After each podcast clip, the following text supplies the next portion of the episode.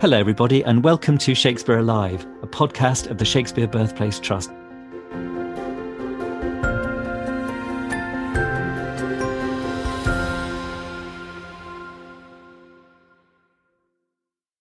My name's Paul Edmondson. Shakespeare Alive hosts conversations with people who work with Shakespeare throughout the world. It's been my pleasure to know today's special guest for almost a decade. There are many Shakespeare festivals throughout the world, and indeed many in North America, but one of the earliest is the Stratford Festival in Ontario, Canada. Since its founding visionary, Tom Patterson, first mentioned the idea for a festival during a talk at school and later achieved the first season in 1953, the Stratford Festival has bodied forth the genius of Shakespeare across its stages with its own distinctive heartbeat. We're honoured to be joined today by the festival's artistic director, Antoni Cimolino, member of the Order of Canada. He began his career as an actor at the festival in the late 1980s and started to direct in the mid 1990s. And it's been my joy and my delight to see several of his productions The Merchant of Venice, Hamlet, King Lear, Mary Stuart, The School for Scandal, Antony and Cleopatra, Love's Labour's Lost, Along with his executive director, Anita Gaffney, he co led a successful campaign for a $100 million new Tom Patterson Theatre. Its first season has just started with a play which opened that first festival season, Richard III. This season, he is directing The Richard III and The Miser by Moliere.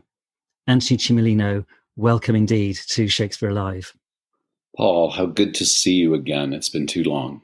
What was your initial route into Shakespeare, Antoni?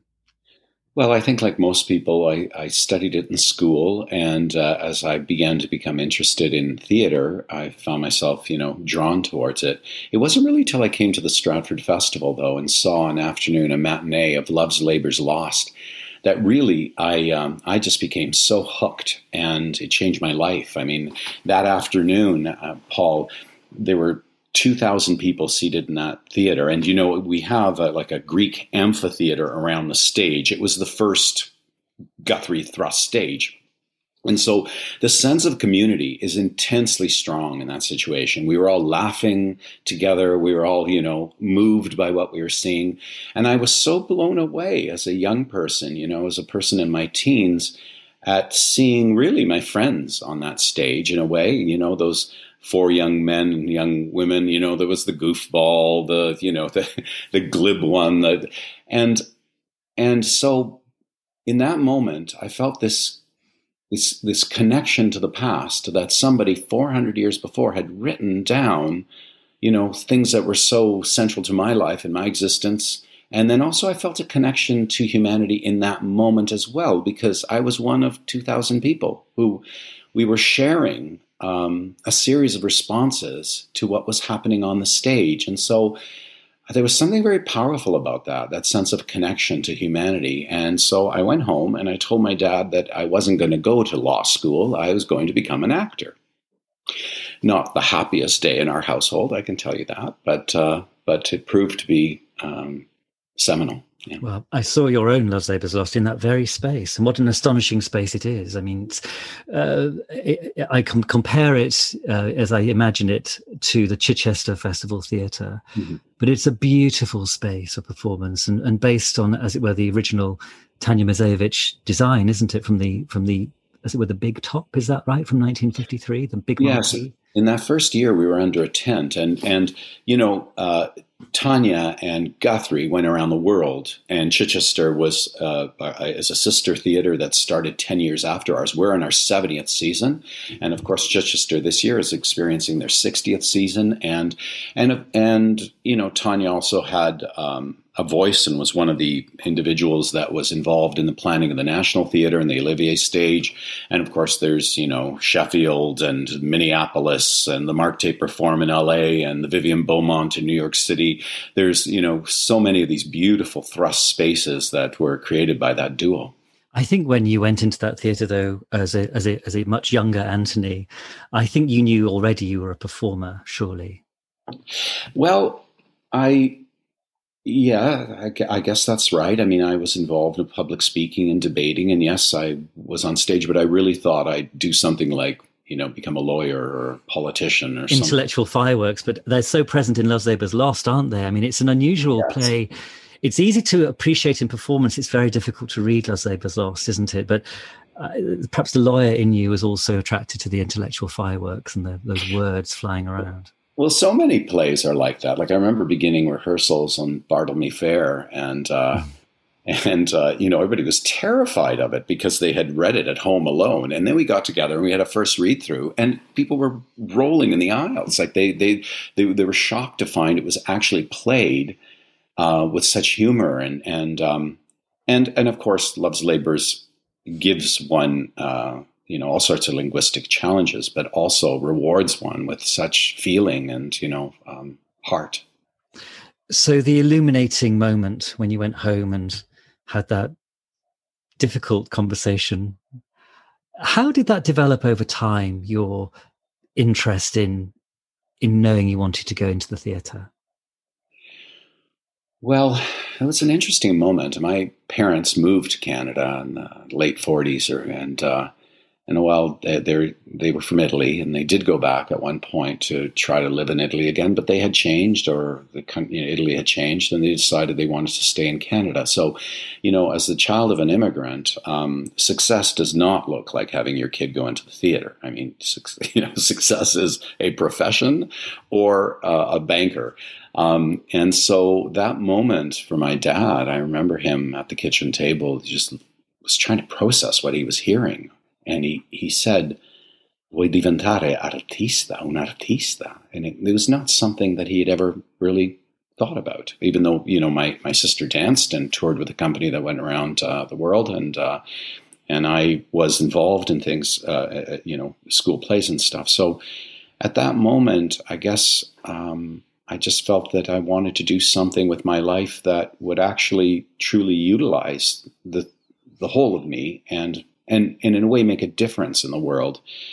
Now, why we in the theater feel that our going into the theater is going to make a difference in the world, I don't know. But I'd like to think that we're right. And you went into the theater, first of all, as it were, treading the actual boards, didn't you? You, you mean as being an as actor? an actor? Yes, yes, yes, yes, yes. Well, I think that I think there's great wisdom in that. I mean, some people, especially you know, um, in the UK begin as directors. Uh, others, like Greg Doran and I, we began as actors. And um, there is something about actually, you know, um, understanding the craft from a very, very intimate way. I mean, certainly everything from giving notes to uh, to actors and other artists uh, through to just you know being able to block comes from a, a very visceral place uh, because we've we've we've stood there and and you know know the, the, how to move of things around because we lived it. Out of interest, what was the time gap between your seeing Love's Labours and then you stepping out onto that same space? Oh, that's a good question. I think about 10 years, 11 years. I would have never guessed that actually um, at the time. But yeah, it was about maybe so, less. So the yeah. start the start of your career as an actor was not at the festival, it was elsewhere. And then you came to the festival. Is that right? Yes, I was in Toronto for a number of years performing at different theaters there. And uh, and then eventually found myself uh, where I always wanted to be uh, at the Stratford Festival. You and you still visited it and saw the productions there over that period. Yes, yeah, yes, that's right. And then something changed gear gradually over I don't know half a dozen years or so, and you started to direct. Well, I remember. Okay, so we had a visit from Bill Gaskill, um, who uh, this was 1980 889, and he was coming in to direct a Pirandello at the festival uh, called Rules of the Game. And so I was asked to assist him on that because I, uh, having uh, Italian as my first language, I could help in some ways. He, he, he and I uh, got on well, and I worked with him and I assisted him on that production the following season, and then eventually went and assisted him on a Comedy of Errors in New York City And but at that time, Paul, when all of my friends were getting really much better offers and parts, and I was being asked to be an assistant director, I took this as a, a bit of a slight towards my acting abilities, and maybe in fact that's the case. But it didn't feel like at that moment, although I had always wanted to direct, I, I, I worried that I would never be an actor again. And then we fast forward a few more years, 15 years or so perhaps, and you became artistic director of the Stratford Festival. What does that mean to you? Well, being an artistic director of an institution, but especially ones that are uh, important to the development of the community and and have training programs and educational programs, there's a, a real responsibility to the future. You are not only trying to create theater that is compelling and exciting in any given season, you're also trying to build towards something down the line, a world that is somewhere on that horizon. And with the development, you know, Canada uh, especially is is a young country, and it's a country that is changing in terms of its composition. And you know, when when the Stratford Festival started in 1953, it was very very Anglo-Saxon and white. We are now in a situation where we have a glorious kind of mix of people from around the world who've moved to Canada. And it's a very, very exciting place. I mean, unlike, you know, in some countries in Europe where they feel like, well, we know what our culture is and we don't want it to change. Culture and the definition of what it means to be Canadian is evolving and, and gloriously so. Looking at the stories we tell and a wider range of stories, looking at how we train people and, and develop talent, you know, opening that up so it's a little bit less hierarchical than what we've done in the past. Uh, it's more of an open weave that, uh, you know, this, for instance, I, I've just finished a rehearsal process in Richard III, and Paul, it was Uh, really probably the best experience I've ever had. I, we began, we put into place a series of days called pre rehearsal orientations or pro days, three days, where we as a company just get to meet and talk to each other, get to understand each other, know each other a bit before we begin work. And that, the intention there is to empower, especially the younger, newer members of the company, so that they can, you know, have their voices be heard. And the contributions they were making were phenomenal. Like suddenly we had a room where, you know, people were uh, all contributing towards a storytelling. I'd always aspired to have that kind of room. I always valued it. I don't think I was really putting that into place in a way that is the case now. And this speaks to the future, the kind of festival we want to be in the years ahead. We really appreciate your support for Shakespeare Alive and we'd love to hear from you about how you're enjoying our podcast. So please complete our survey by visiting shakespeare.org.uk forward slash future. You can also leave us a review on Apple Podcasts or on your usual podcast platform. Why not join the conversation on social media by using hashtag Shakespeare Alive? And we hope that you enjoy the rest of this episode.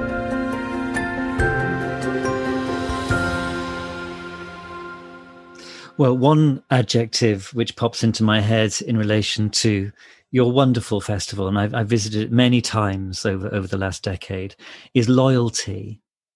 And I mean that in I mean that in multiple directions.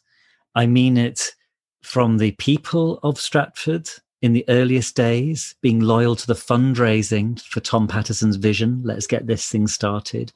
I remember stories about when the milkman used to go and collect their monies, asking, and would you like to donate to the festival? And people putting in a bit extra. The people of Stratford knew they were going to benefit economically from this, but the loyalty was there from the start, it seems to me. I also mean loyalty when I open a Stratford program and I read that it's an actor's 33rd season with the festival or 12th season or 40th season. And nowhere else in the world do I open a program and read that it's it's astonishing it's humbling it's beautiful. It's loyalty. Could you say something about that? Because what you've just described about the rehearsal room and wanting to build a community some people would call that you know an ensemble from day one. Let's build an ensemble. Let's build a uh, an atmosphere in which people can trust each other and know how they work and know enough about each other's personalities to realize when something's going to be humorous and, and so on but the loyalty's there. And it, I wonder if you've seen something along the lines of like the more established actors who's there, who are there for their 25th season, for example, wanting that to be given somehow to someone whose first season it is. Absolutely. Um, we have over 130 actors in our ensemble this year, and that's not for six weeks or eight weeks. That's these are contracts that span nine months. And so, because we've got actors who are eight years old and we have actors who are 80 years old, um, of that 130, and they are getting to spend, you know, months together in different plays because we are still in rep. There's an opportunity. There's an opportunity for exchange. There's an opportunity for mentorship.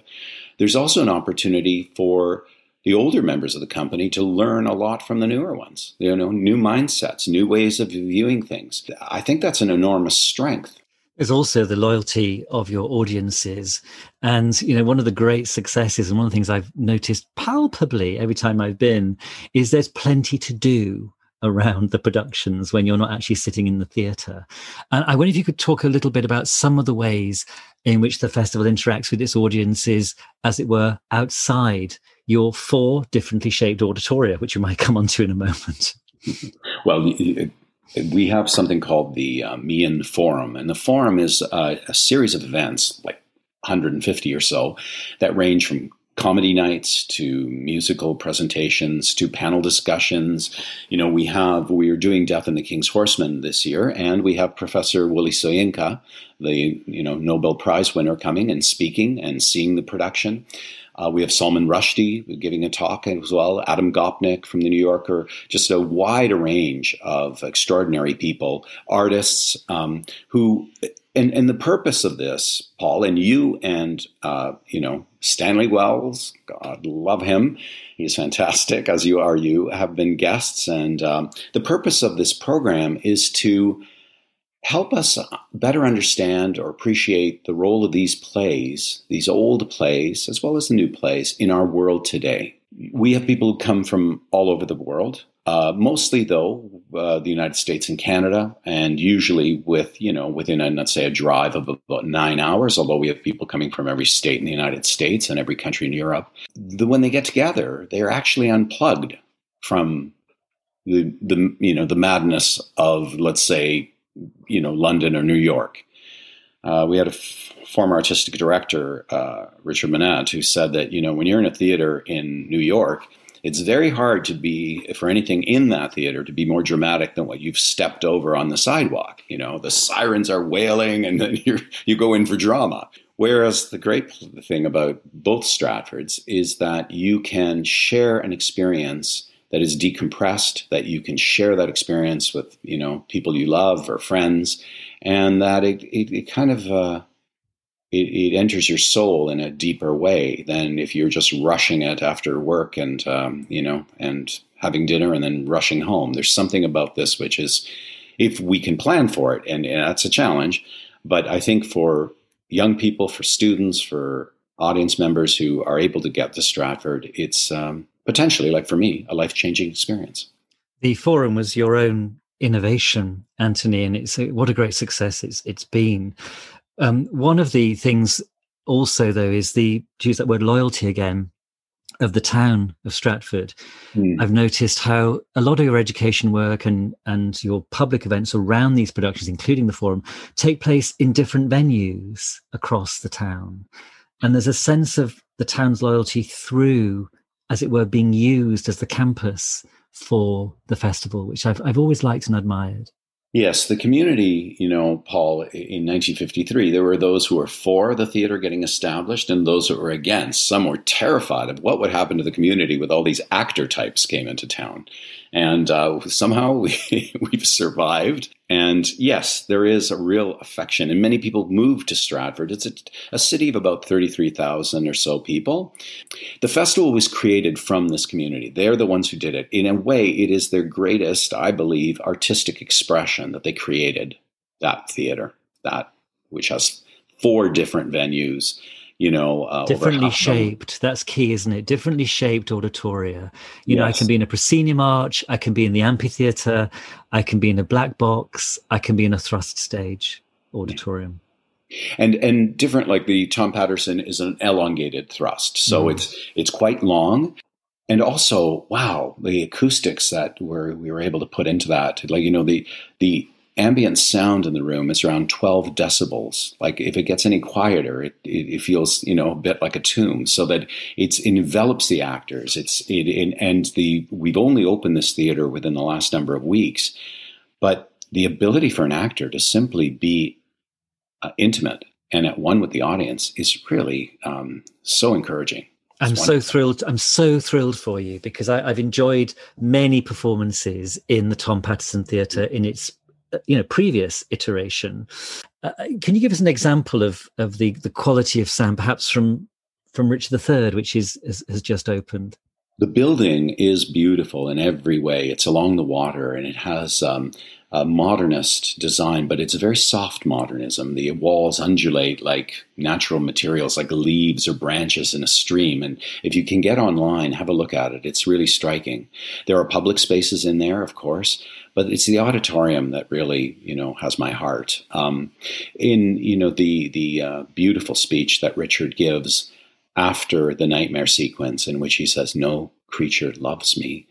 Um, he uh, Colm Feore, who's playing Richard, can just sit on that stage, having come out of his tent, terrified, and just speak so so quietly and intimately and with such nuance. Um, I mean, he's an extraordinary actor, but he also is able in that situation to play on a Stradivarius. That deck, it's just you know, and a lot of care went into this, of course, right from the materials on the uh, you know on the on the wood of the stage through to every reflective and absorbent surface to the air handling because thrust spaces are actually quite hard to do. Like in a, in a proscenium arch, you've got uh, you can create an, an, atmosphere and a sound level behind the box that is the stage, and another one for the audience. When you're all seated together in one room, you're pouring cold air or hot, and the noise that is attendant on it all on everybody together, and so making sure that you know the actors stay cool while the audiences aren't frozen, making sure that the sound level is every particle of air in that auditorium, Paul, is replaced every 15 minutes. I didn't want to create in this uh, a very movable space because I felt, although it can go into the round from one season to the next, what I wanted was to create a, a space that had a point of view and that it could support both classical and new work. Well, I wonder, looking back, because you're you've almost completed your first decade as artistic director. What are some of your abiding memories? What are you most proud of, or what makes you smile, or what makes you blush? Over the years, we've introduced the filming of productions, and so we have a library of majority of Shakespeare's plays done by this company, and that continues to expand. We'll be filming six productions this year. The first forum events, you know, we had a a general um, who uh, took play took part of the Good Friday Accords. He was there with Senator Mitchell as they tried to get the militias to give up their guns. He was a Canadian general, and he talked about Romeo and Juliet and his experience of being in Northern Ireland and and the experience of Shakespeare's play and how true the division in that community is in Shakespeare's play and from his experience in Northern Ireland. Um, you know, the opening of the Tom Patterson, absolutely. Gorgeous new $75 million theater. Um, so, can you tell us a bit about the opening event itself? well, it, we were outside the theater. We uh, had a ribbon cutting, and the four young people from Richard III, the four you know kids, because we had four, because we have a two and two. They trade off playing the princes, and uh, and they were there cutting the ribbon, and and we had one of the people who was in the 1953 production and played Clarence's son was there with them. So we had, you know, uh, a young actor from 1953 with the young actors from 19. How wonderful! That's wonderful. So, that's, that's just the kind of thing that matters to the Stratford Festival and to its audiences and to its wider communities. The fact that the thought and the imagination is there with that big heart beating to say 1953, pull it into the present the vision is still alive and kicking. These things really matter. And I, I think it's I think it's just wonderful to hear that. Thank you. And in that special day, we had a series of jets fly overhead um, to commemorate it. And on the opening night of Richard, we had a drone show. Have you ever seen a drone show? I mean, about 100 drones, small ones with lights attached that could change, were in the sky. And so on opening night, instead of fireworks, we had these 100, and they're all computer programmed. They would make the face of William Shakespeare and then all sorts of, like, uh, it, I know it sounds like I, like, like synchronized swimmers, like synchronized swimmers. Yes, or or all the Tinkerbells that you can imagine up in the sky, and they it was like a swarm of birds. There's a what is that called when you see a whole bunch of birds making hmm. different shapes and you know. Oh, I see. It's like we can say, we say murmuration of starlings. They ah, they all make different shapes, right. don't they? That's yeah. right. But in this case, it was. So I'm thinking now they can they can do such amazing things with them, Paul. We need to get them into a theater. Yeah. Oh yes. Yes, we can all look up or be astonished with these drone formations. You mentioned the filming of some of the productions. It's been my pleasure to see some of those be- um, beautifully filmed, and they're they're all out there online, accessible for people, are they? Or we can purchase them. Yes, you can. We actually have a subscription service at Stratfest at home. So Stratfest at home. And um, you can subscribe on a monthly basis, or you can see specific productions, and everything's available there. The entire library, as well as we also have filmed other events, other you know uh, forum events, talks, as well as performances, and we've also been hosting uh, material from other theaters there, sort of a, a, a, kind of a portal or a gateway for Canadian theatre to the world. That sounds so, very exciting. It's a great way of people becoming acquainted with the festival's work if they if they're mm-hmm. not already acquainted with it. So, uh, aside from, as it were, films of theatre productions, do you, do you watch Shakespeare related films, actually, as it were, movies yourself? And do you, do you have a favourite of those? Okay. I have to confess that for somebody who started a film series, I was never a fan of Shakespeare on film, although there's some very good ones. The Kenneth Branagh ones, especially, are, are terrific. The Henry V, The Much Ado is wonderful. I have to say, and I say this with affection, not to be self serving, my favorite film is the one of The Tempest, was my production. That's not the reason I'm mentioning it. It's because the Prospero was an extraordinary actress who passed away this past year, Martha Henry. Martha Henry. Oh, yeah. she's just what a loss. She was just, um, you know, Paul. She did Three Tall Women uh, indoors last year, and um, she was terminally ill at the time. It was an extraordinary performance. She passed away within days of closing it. She just wanted to get through. She had been with the festival since 1962. She was a great friend and friend and an extraordinary artist. And to see her again in that film of the tempest just you know it means the world to me so that will always be i think my favorite um, film I have not seen that film, and I shall make a oh. point of seeing it. Antoni, thank you. That's a, a, a really wonderful recommendation. I've seen some of her work in the festival, and uh, I'd like to see her Prospero. Just to sort of you know end with, if you were imagining and you you've been many times to the to the other Stratford, Stratford upon Avon, as I, I, I call you the other Stratford. You think of us as the other Stratford. there's more you, than one. And there's more than one, but yeah, each we're each other's other Stratford. If if you could deposit anything, and you've got a very substantial, impressive archive there. I've been to it of the of the festival's distinguished history. But if you could deposit something in the archive of Stratford upon Avon, by which you know we mean the Shakespeare Birthplace Trust, its library, its archives, its museum collections, anything you like. Put down a marker, as it were, in the Stratford upon Avon arc. What what would you deposit and why? There's a letter that was written in 1952 from Tyrone Guthrie to Alec Guinness, who was the first Richard in our, and he was explaining the venture that he wanted to embark on, why it mattered to create this open stage, the stage which had never existed since Shakespeare's time.